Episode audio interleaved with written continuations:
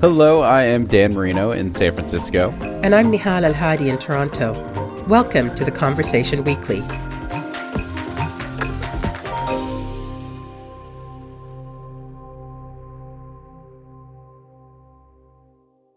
We're joined from Toronto today by our colleague Vinita Srivastava, producer of another podcast here at The Conversation. Hi, Vinita. Hey, Vinita. Hi. Hi, Nihal. Hi, Dan. Thank you for the welcome. It's really uh, great to be here. It's great to have you with us. You just launched a new season of Don't Call Me Resilient at the end of March, and we're about to hear a recent episode. Can you tell us what Don't Call Me Resilient is about? So, Don't Call Me Resilient looks at news and events using a holistic approach. We look at the news through an anti racist lens, taking into account various histories and contexts. Like the Conversation Weekly, we speak with experts who take deep dives into the stories we explore. And we also try and make an effort to speak with people who are also on the ground, close to a situation. What are you guys covering in this season? So, so far this season, we have done an explainer episode on how a recent amendment to the US Canada border agreement has had devastating consequences for asylum seekers. The closure basically shuts off most safe avenues for people looking uh, for ways into Canada. And it basically forces them underground into dangerous situations. Last week, we looked at the Netflix show Beef. The dark comedy is a beautiful example of how important it is um, to blast through stereotypes of Asian Americans. But we also looked at the sexual assault accusations against one of the supporting actors. And we talked about the limits of representation and how challenging it is to challenge power in Hollywood. Okay, so the episode we're about to hear is about what has happened in the fast fashion industry since the Rana Plaza collapse in 2013. Can you tell us more about this episode? Sure. So, the Rana Plaza collapse was uh, 2013, about 10 years ago. And you're saying, you know, the episode is about what's changed. Well, not that much has changed. Um, in this episode, I speak with two longtime experts of labor in the garment industry. And I'm sure you're aware it's this huge global industry that raises a lot of environmental concerns, but it's also famously unfair to its garment workers, majority of whom are women. In fact, one of our guests on the episode, Minh-Ha Pham, who's a professor at Pratt Institute, calls it murderously unfair. So we decided to focus the episode on the anniversary of Rana Plaza. And if you don't know that story, the plaza hosted five garment factories as well as banks and other businesses and shops. And 10 years ago, on April 23rd, most tenants were told not to come into work. Shoppers were told to go home because the building had shown cracks, um, dangerous cracks in the foundation. But the garment workers in the five factories were told that they had to come into work. And our second guest, Dina Siddiqi, is from New York University and she specializes in labor in Bangladesh. And she says that type of dilemma, the idea of a safe life versus getting paid is still a constant dilemma for many garment workers, not only in Bangladesh but worldwide. And uh, so this is not just a, global South issue. Some people think that you know a made in the U.S. Uh, garment label means that things are getting better. But in the episode, we talk about how worker conditions in the U.S. garment industry are also far below minimum wage and safety standards. There's so much that we don't know about how fast fashion operates behind the scenes, so to speak.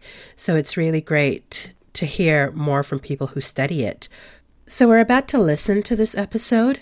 Where can people subscribe if they want to hear more? You can follow Don't Call Me Resilient and listen to us on theconversation.com or wherever you get your podcasts, including Apple, Spotify, Amazon, and more.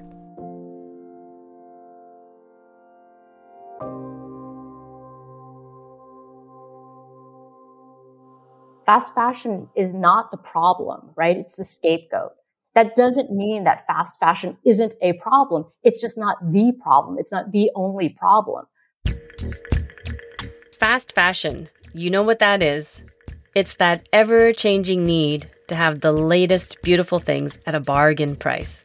That club ready piece of clothing, the status symbol shoe, or that sparkly thingamajig you just found at the mall. But that cheap statement piece comes at a price.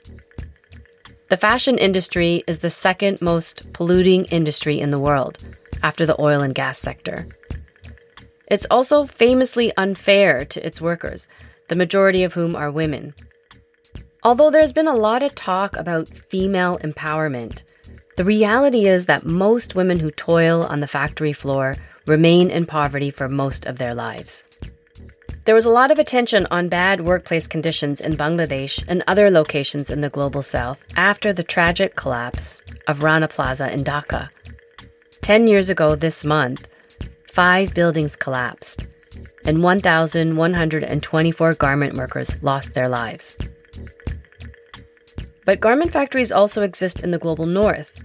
Last week, the U.S. Department of Labor released a report on garment workers in Los Angeles and said that some were getting paid as little as $1.58 an hour.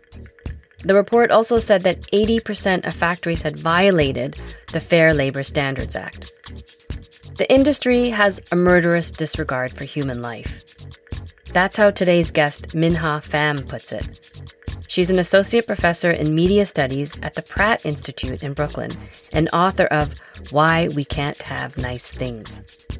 Also joining us is Dina Siddiqi, an expert in labor in Bangladesh garment factories. Dina Siddiqi is an associate professor at New York University. They are here to discuss the anniversary of the tragic Rana Plaza collapse, how much has changed, and how far we still have to go. Both of you, I'm really super honored that you both are here to take the time to speak with us and welcome. Thank you. Thank you. Dina, it's the 10th anniversary of the tragic disaster at Rana Plaza when five garment factories collapsed and killed 1,100 garment workers and injured 2,500 others. Can you give us a picture of who went to work there? Most of the people that day were primarily young women many married, supporting families, all supporting families with their wages, all part of what we might call the gendered racialized labor force in the global south, at the very bottom of the global production change. Now, the story of Rana Plaza, the story that we don't hear, we do hear that the upper floors of the building had been illegally constructed. Okay. The building itself had cracks cracks had developed the day before the collapse. It was a shopping complex more than anything else, right? So the bank and the stores, other stores immediately closed down. What is interesting is that the management of those five garment factories, several of whom were compliant, by the way, with existing corporate social audits, the garment factories insisted that their workers come in the day after the cracks were made visible. The question is why? The supervisors and the managers and the owners had global production deadlines that they could not afford to miss. So let me just ask you to slow down a tiny bit. So you're saying that it was very evident that there were cracks and the building was very dangerous. Yes. And uh, the factory owners or the company, the managers of the garment factories asked their workers regardless of these very obvious dangers to come into work. Absolutely. Everybody else in that building had t- told their workers not to come at all. Got it. So the garment factory owner felt he couldn't stop production or didn't want to stop production. Why did the workers go in? They knew that there were cracks. The workers clearly did not feel they had the right to say no because they were threatened with dismissal. They were owed wages already. Those are everyday conditions in the garment industry. Their choice was risk dismissal and possible starvation, eviction, whatever, or risk their lives. And this is a choice that we will see Bangladeshi garment workers face over and over in different iterations. Because it seems as though the problem is only a go- local governance problem. The government is corrupt and allowed for these three extra stories which, to be built, which it did. And the factory owners are greedy, so they're making workers work despite all the risks. But there are other global considerations. partly what you're talking about is like who is to blame now and where was the blame placed? There is no one person who can be blamed, but the who was blamed depended on where you were. In Bangladesh, the focus was on punishing the owner who was act of the building who also owned the factories, Mr. Rana. And a lot of activists, you know, wanted him thrown in jail. In North America, where I was at the time, a lot of activists then began to think about the brands and, you know, put pressure on the brands. But because the government was blamed, there was a real discourse of the backwardness of a third world national space, right? So it's these Bangladeshi managers, the government needs to be, you know, told to not be so corrupt, right? And the owners need to fix their factories. The solution that was offered which is often talked about as a game changer, this accord, uh, Bangladesh Accord on fire safety and building safety. Yeah. Really, it, it was a very narrow, problematic thing, and it crowded out other things that other activists were doing on the ground in Bangladesh. So you're talking about an agreement or a one-stop solution that was created post this this one disaster, although from what I understand from both of you, these are ongoing disasters every day. But there was this one agreement. Can I turn to you, Minh-Ha, to explain a little bit about what, what the problem with this agreement was? And maybe just very quickly, what what is the agreement that we're talking about? Yeah. So the Accord on Fire and Building Safety in Bangladesh is a initiative that was designed and imagined and really considered you know, from the perspective of international NGOs, from the perspective of corporations, from the perspective of brands, right? And, and as Dina is saying, it focused very narrowly on making sure that buildings are structurally sound. So that already begins to tell us what the problem is. Not only kind of the narrow definition of safety, right? Which is just about, you know, the physical, the structural soundness of buildings, but really the problem with initiatives like this one, and there are others, is that safety is constructed and imagined from the brand or the factory owners or from, from this kind of corporate point of view rather than a worker's point of view. And this is why these kinds of initiatives are frustrating, but also why they're ineffective, right? Because safety is a much larger problem, right? Is a much more expansive a much more complex problem than whether or not the building is going to collapse on you. You know, I'm not trying to make light of the fact that the buildings have to be safe. Yes. Right. But what do we mean by safety? If you talk to workers, safety means having a workplace free of physical, sexual, verbal assault. Safety is getting paid on time. Safety is about making sure that when something, you know, like COVID or something else happens, that brands don't quote unquote cancel their orders. They didn't cancel orders. They actually stiffed workers of pay, right? There was a massive wage theft. These kinds of things, having to take out debt in order to make up for the pay that you're not going to get or that you won't get for years.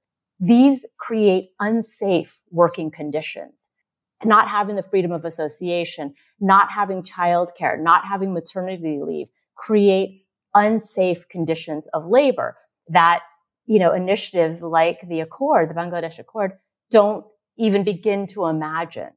That accord basically was like, as you're saying, it was very basically about structure, a structural thing that we're going to ensure at the very basic level that the building that you're going into will not collapse. Right. That seems like a very basic, basic thing. That's very basic. And, and if it could actually even do that, that would be, that would be something, right? That would be a step. But in fact, we found that it's quite ineffective because the signatories volunteered to sign up. And that's why you'll see on Instagram, for example, or TikTok, social media users, you know, trying to put pressure on certain brands to become signatories and they're shaming brands that are not signatories. But being a signatory simply means that you say, yes, we want safe factories.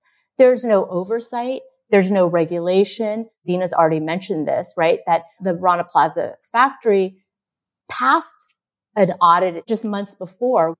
You know, without oversight, without regulation, without third party oversight, these initiatives, they make brands that are signing on to these initiatives, they make these brands look good. Consumers feel good about these brands. Yeah. But there's no follow through. Yeah. I mean, I know I was like, oh, great. This thing is, at least people are signing on to this.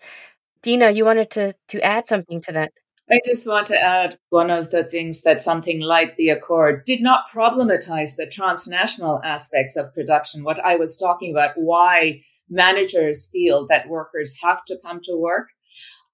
It just increased the powers of the brands over Bangladeshi factory owners. If Bangladeshi factory owners did not comply, quote unquote, with what was the rules in the Accord, brands threatened to leave the Accord is fantastic for the brands. They don't even have to pay for all of the upkeeps, the remediations within factories. So a lot of very small factories just closed down. Workers, some Bangladeshi workers were afraid of the Accord because all it did was, it was one more act from outside that closed down their factories. But it also allowed, because of this so-called reputational ba- damage to Bangladesh, brands in the last 10 years have paid Bangladesh to make the same products, say a pair of trousers, for increasingly lower prices. Okay. So brands are squeezing Bangladesh at the same time that they're telling Bangladeshi factory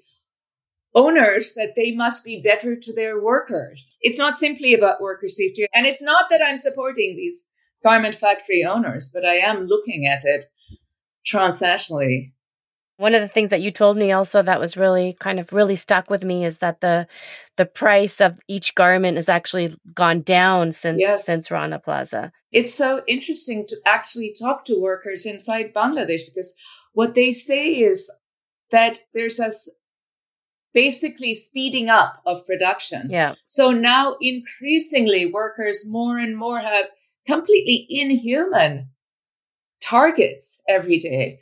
But we do have to remember what happens if you just have an, you know, intervention in one place and don't look at things systematically. And I do realize how hard it is to look at things systematically, but I think we have to stop celebrating the accord. Minh-Ha, you, you mentioned, well, you talked about the pandemic and a lot of this wage theft that happened during the pandemic. Can you describe what happened during lockdown? One of the things that I think make it difficult to talk about COVID's impact on garment factories is because we actually are completely misunderstanding the relationship between COVID, what happened with garment factory workers. COVID didn't change the situation for garment factory workers. What COVID did was it was used as an excuse, right? To quote unquote cancel orders. The reason that I, you know, cancel orders on mass, the reason that and this is exactly what Dina is talking about, that we have to kind of have this kind of global perspective, right? Or this more systematic perspective that these contracts between quote unquote suppliers and buyers, which again, even that language is misleading, right?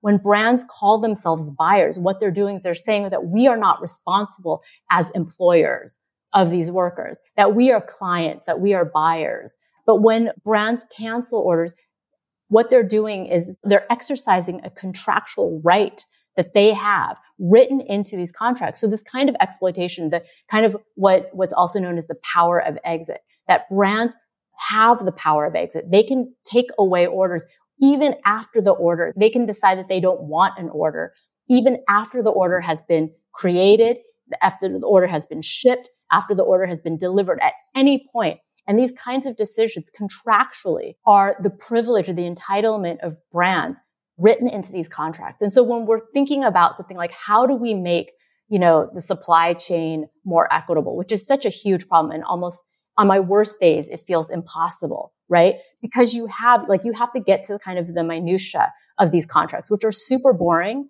right? This is not the sexy part of, you know, ethical fashion of the, the conversation about ethical fashion but it's the contracts between buyers and suppliers. It's international labor laws. It's international trade laws, border policies, immigration policies. All of these things contribute to the kind of wage theft, the mass wage theft that we saw, particularly after COVID became an everyday, you know, experience for garment workers. Yeah, one of the things I, I really I appreciated reading I, I from both of you, and I think Dina, I read it in one of the pieces that you sent me, which is that we think about these things at these big moments. You know, this happened Rana Plaza or the pandemic forced this large sort of spotlight on these areas. But actually these are, as as Minh-Ha is saying, every day. This is every day. These contracts are in place every day. This could happen at any moment. And it sounds like does happen. Workers and factory owners and factory managers do not have power in these contracts. Just as the supply chain in its kind of the, the way that it's so long and dense and convoluted is long, dense and convoluted by design so that brands can't be held responsible. It's just impossible. The supply chain is, is really, we think of it as a kind of a linear chain sometimes when people talk about it. Yeah. Like one thing, you know, one thing happens and another thing happens and another thing happens. But in fact, it's a much more convoluted network of actors, organizations, processes, practices that move a product from, you know, the sourcing of raw materials all the way to where it meets the end user, the consumer, right? All of those processes. And because garments and because, you know, shoes and, and handbags and everything are oftentimes made in piecemeal in very different places, this is not a linear process. This is a, a really complex web that we're talking about that, by the way, is not fixed. It changes this, you know, the supply chain changes and gets reconfigured with every new product or every new collection when places started shutting down from COVID. I saw a lot of media reports, a lot of social media discourse shaming the brands for doing something illegal. And that's really frustrating because when we think about these things as illegal or as exceptional, then what we're missing is that these are the everyday conditions. This is the norm. And that is actually the problem. Dina, I've heard you, you've said that a garment worker can, can be seen as both essential at one moment and expendable at another it is all related to the way in which work is organized in the supply chain. And that's where I think the essential and expendable part comes in. And it's, you see, one saw it very clearly during the pandemic. The way the system works, and this is also very legal, is Bangladeshi factory owners actually borrow from banks buy all of the supplies that they need. And it's only after they've shipped the goods and the goods have entered the docks, sometimes even the stores, that they will be paid by the brands. Until they are paid by the brands, they cannot pay their workers on the whole. And that is truer of smaller factories than larger factories. But that's the system. That is the legal system.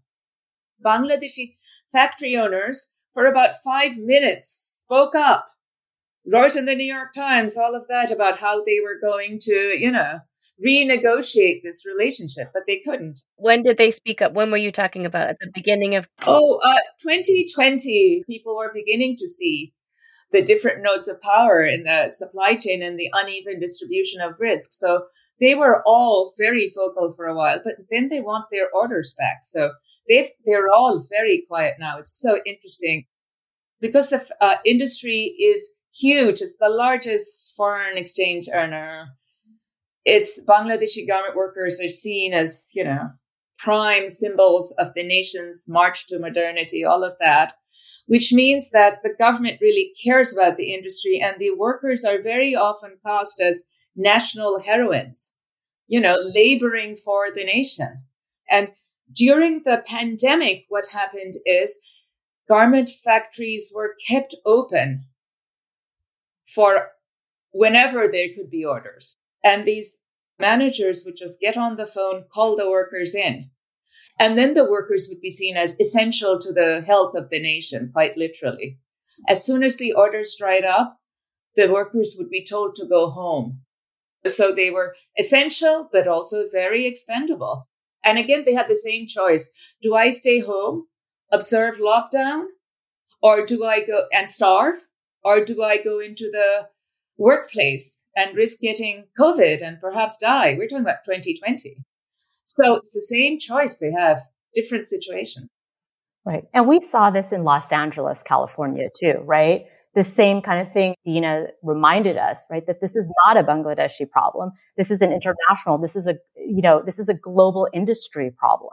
And it's easy to think of, you know, oh gosh, those people over there, right? They're, they're, they don't care about humanity. They're, they don't care about safety. This happened in California, right? So the Garment Worker Center in Los Angeles, you know, their members are reporting exactly the same thing in, in 2020, also being kind of held up as heroes because now, of course, factories shifted to making masks for a while when we were wearing cloth masks, right? But oftentimes coming in without, you know, obviously without health insurance, without safety protocols, oftentimes without masks, risking COVID for in California for, you know, piece rate wages. I think one of the sort of, you know, the ethical fashion movement, one of the tenets of it, I think, is, you know, make clothing in North America and, you know, the made in America kind of idea. And what you're talking about is, well, we are in America and we still are having many of the same issues. We have the same issues, in fact. Yeah. There's, there are so many things that frustrate me about the quote unquote discourse, right? About ethical fashion.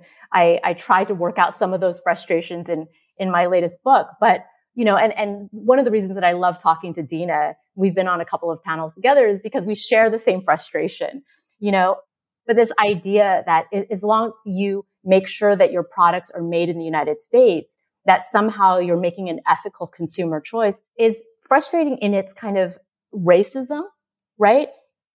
So there's, you know, the underside of that made in the USA, made in Brooklyn, made in California is the underside of it is, is there's a kind of nativist undercurrent to this, right? That somehow here is better than there. And for garment workers in the United States, while the numbers are much less now post, you know, NAFTA, post deregulation, the deregulation of international trade and labor, what that does is it actually really ignores the fact that garment workers here are protesting and, and fighting these unsafe, unfair, exploitative conditions. We ignore that because we, you know, we're focused on, gosh, those poor Bangladeshi garment workers, those poor Pakistani, those poor Vietnamese, and their poor, backward, corrupt governments, and their poor, you know, but, but you know what? They're so happy to be able to make, you know, poverty wages. That's the best they can do.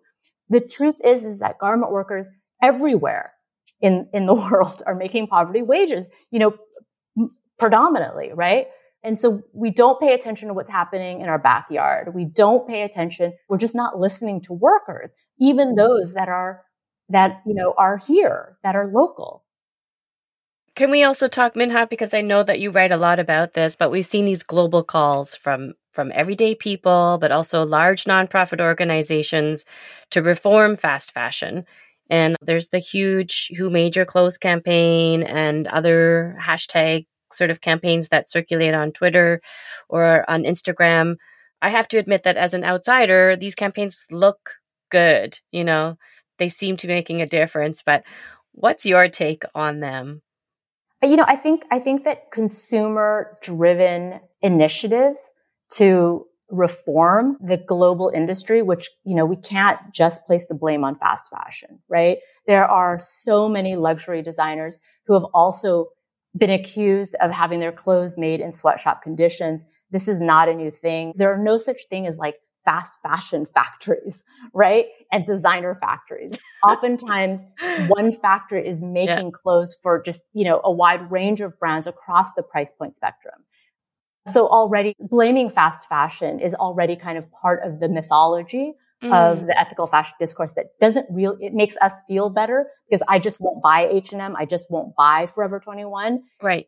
But, you know, I'll buy a designer brand. I'll pay more money. And therefore, because I'm paying more money, I'm more ethical. Right. But this kind of idea that consumerism or just the right consumerism will fix this problem is really dangerous the who buys your clothing, that kind of attitude is, as, you know, again, is part of that. It reflects that kind of consumer driven understanding of ethical fashion, which is as long as I can figure out which brands to buy. Yeah. Right. Then, then everything is better. I'm improving. I'm helping out. I'm helping to make the, this global industry more ethical. But as we've been saying, this is not a brand problem right? It isn't as though we can have a list of bad brands and a list of good brands. This is a structural problem. This is a systemic problem. This is a capitalism problem. Yeah. Dina. As you were talking, I was thinking of how also blaming everything on fast fashion is also, it's a very elitist kind of thing because who ultimately buys clothes from H&M and whatever? It's not the people who are also buying clothes from Louis Vuitton or whoever. You get see what I mean. We, we understand what you're saying. Yeah right. Yes. clearly not a consumer of luxury goods. But the point is that and I have a colleague you probably know her Jessamyn Hatcher who's written about how it's the immigrant Nepali nail salon worker who needs to dress well, right? Who is buying right. cheap clothes but needs to look fashionable. And she is being blamed for the condition of Bangladeshi or other garment workers. In the end, the only ethical consumer is the well off ethical consumer in that system too. And there's something terribly wrong about that.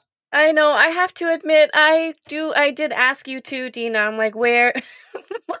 so should I be looking for, you know, made by union labor tags? I always buy made in Bangladesh. I will not not buy made in Bangladesh because I have never met a garment worker in Bangladesh who says, I need to have this factory shut down right now. You're right. They may want improvements. They may hate their managers. There may be a lot of things, but they want those orders to come in. As they say, she, I have to save the industry. And that can be obviously co-opted in different ways. I'm not buying something that says made in Bangladesh simply because you know about horrible conditions certainly does not help the worker. Okay, let's talk about some big picture if we could, because it seems like we've talked about a lot of things that have happened since the collapse of the Rana Plaza factories. And many of the solutions, like the Accord that you guys talked about, the individual or the nonprofit campaigns, they all seem problematic in a way. And so, what really needs to happen? If we could start with you, Minh-Ha, what do you think really needs to happen? So much of the work being done and the, the, the media work, the organizing work under the umbrella of ethical fashion is well intentioned, right? And so I don't want to suggest that these people aren't doing what they think is the best thing, which, you know, fair enough. I want to say that straight off. I think what needs to be done is that we have to take this more seriously. If we want policymakers, legislators, if we want consumers, if we want brands to take this more seriously, then we have to take this more seriously, which is to say that we have to do our homework. We have to really understand what the supply chain looks like, not just from the Western consumer's perspective, right? We have to understand things like, you know, what I said, the boring stuff. We have to understand how export processing zones work. We, and why they were even established we have to understand international trade laws, how contracts between buyers and sellers work. This is what's creating the structural conditions. Hashtag campaigns can be useful because they do absolutely raise awareness, but I want to make sure that we're raising awareness and, you know, we're putting attention to the, the actual pressure points, right? The, the places where things can happen. Understanding who makes your clothes, who makes your clothes the, the worker is exploited. That's who makes your clothes right? It doesn't matter if it's in the global south or in the global north or wherever or the global south in the global north right? Which there are many. You know so the kind of pinpointing of bad brands etc what that does and we have to recognize is it, it lets consumers off the hook because i am not buying there. I know who's making my clothes. You don't. The truth is brands often don't know who's making their clothes. Because again, the supply chain in its density, in its, its opaqueness, in its, right? It, they don't want to know. Brands don't want to know. If brands don't know, then we can't possibly know, right? Sometimes workers don't know, right? Who they're making clothes for. And so that kind of the I, transparency as it stands right now in this current system is a myth, right? The idea that we're trying to make more transparent supply chains is really a myth under this particular system. So that's where we have to start. We have to actually do our homework. We have to do the reading. We have to do the kind of nitty gritty research that people, in fact, have been doing for a long time and that workers can tell you about, that, la- that organizers can tell us about. There's so many myths around ethical fashion, whether it's what I call the fast fashion fallacy, whether it's, you know, this idea that unions are going to save us, yeah. right, are going to save workers, right? Some, there are some unions that the, the local unions don't get recognized, right? The ones that have any kind of platform are internationally recognized unions, but most workers are not part of those unions, right? And so again, you know, it's the kind of willingness to really see the system rather than just kind of, you know, the parts that have been kind of fed to us, right? As, as what's important. I'm a professor, so I just I do the homework. yeah. you know. Do your reading when you're talking about the fast fashion fallacy, you're talking about this idea that the blame lies in fast fashion. Fast fashion is not the problem, right? It's the scapegoat. That doesn't mean that fast fashion isn't a problem. It's just not the problem. It's not the only problem because consumers, media, etc., have placed so much, have put so much attention on fast fashion.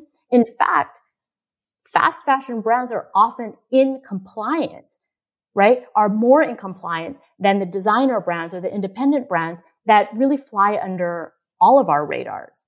And so there's a kind of moral consumerism that happens when we talk about like, you know, boycott fast fashion. It's just not really where the problem is. It reflects a problem. It is not the problem. Right. Dina, I'm going to turn to you now for our last bit of this conversation. What do you think really needs to happen? Just a simple question to end to end things. right. Yeah.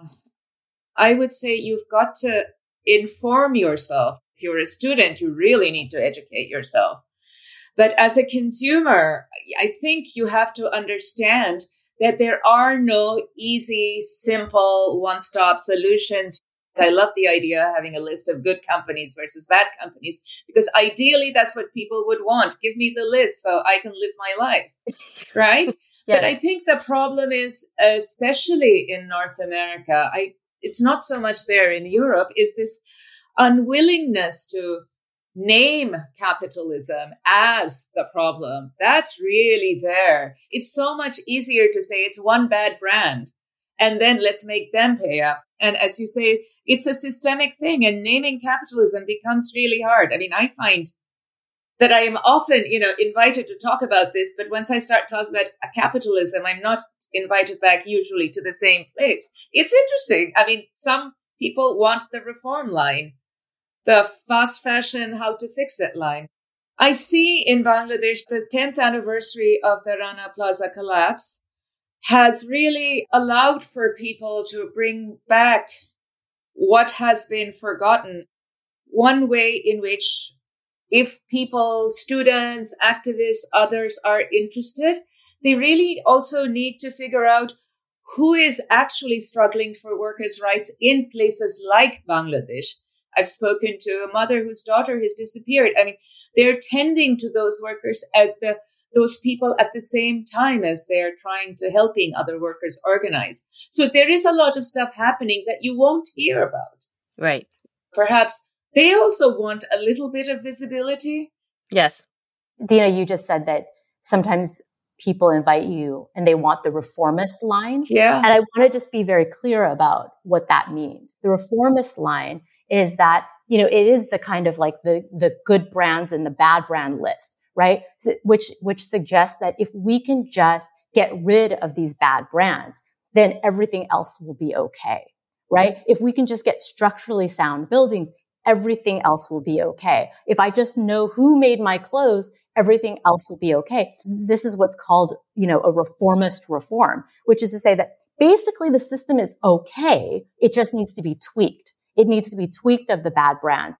The fast fashion has to be gotten rid of if we just do these little things, if you just shop better, if you just spent a little bit more money, then everything will be okay. And what that actually does, besides, you know, making us feel good as consumers because we feel like we're doing our part, what that does is it leaves the rest of the system intact, right? It suggests that again, that Rana Plaza, that what happened after COVID, that these were exceptions rather than the rule.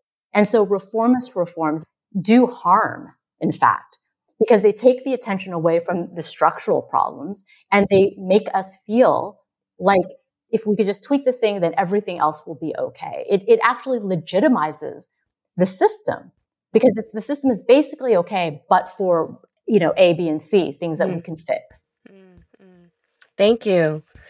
Thank you both so much. That was such a really fascinating conversation and so, so left me with so much to think about. Thank you. Thank you for having us. Dina, always a pleasure. It was lovely. I, it was wonderful. You've got me thinking. We should do this more often. That's it for this episode of Don't Call Me Resilient. I don't know about you, but I found that conversation challenging. It personally challenged me to do better and think better and read more about fast fashion and about garment industries. If you want to get into this conversation with me on Twitter, reach out. I'm on Twitter at Write Vinita. That's W R I T E V I N I T A. And please tag our producers at Conversation CA so they can join in too. Don't forget to use the hashtag don't Call Me Resilient.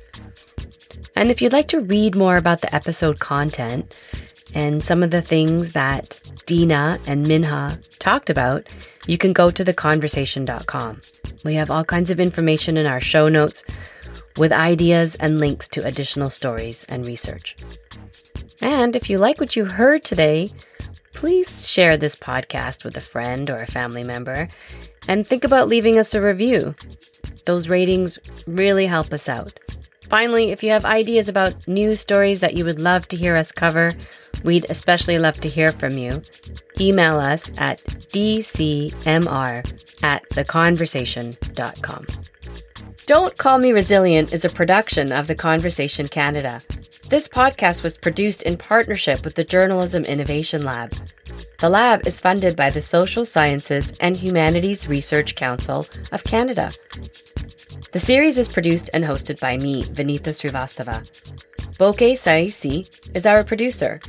Ollie Nicholas is our assistant producer and student journalist. Jennifer Moroz is our consulting producer. Our audio editor is Rehmatullah Sheikh. Ateqah Khaki is our audience development and visual innovation consultant. And Scott White is the CEO of The Conversation Canada. And if you're wondering who wrote and performed the music we use on the pod, that's the amazing Zaki Ibrahim. The track is called Something in the Water.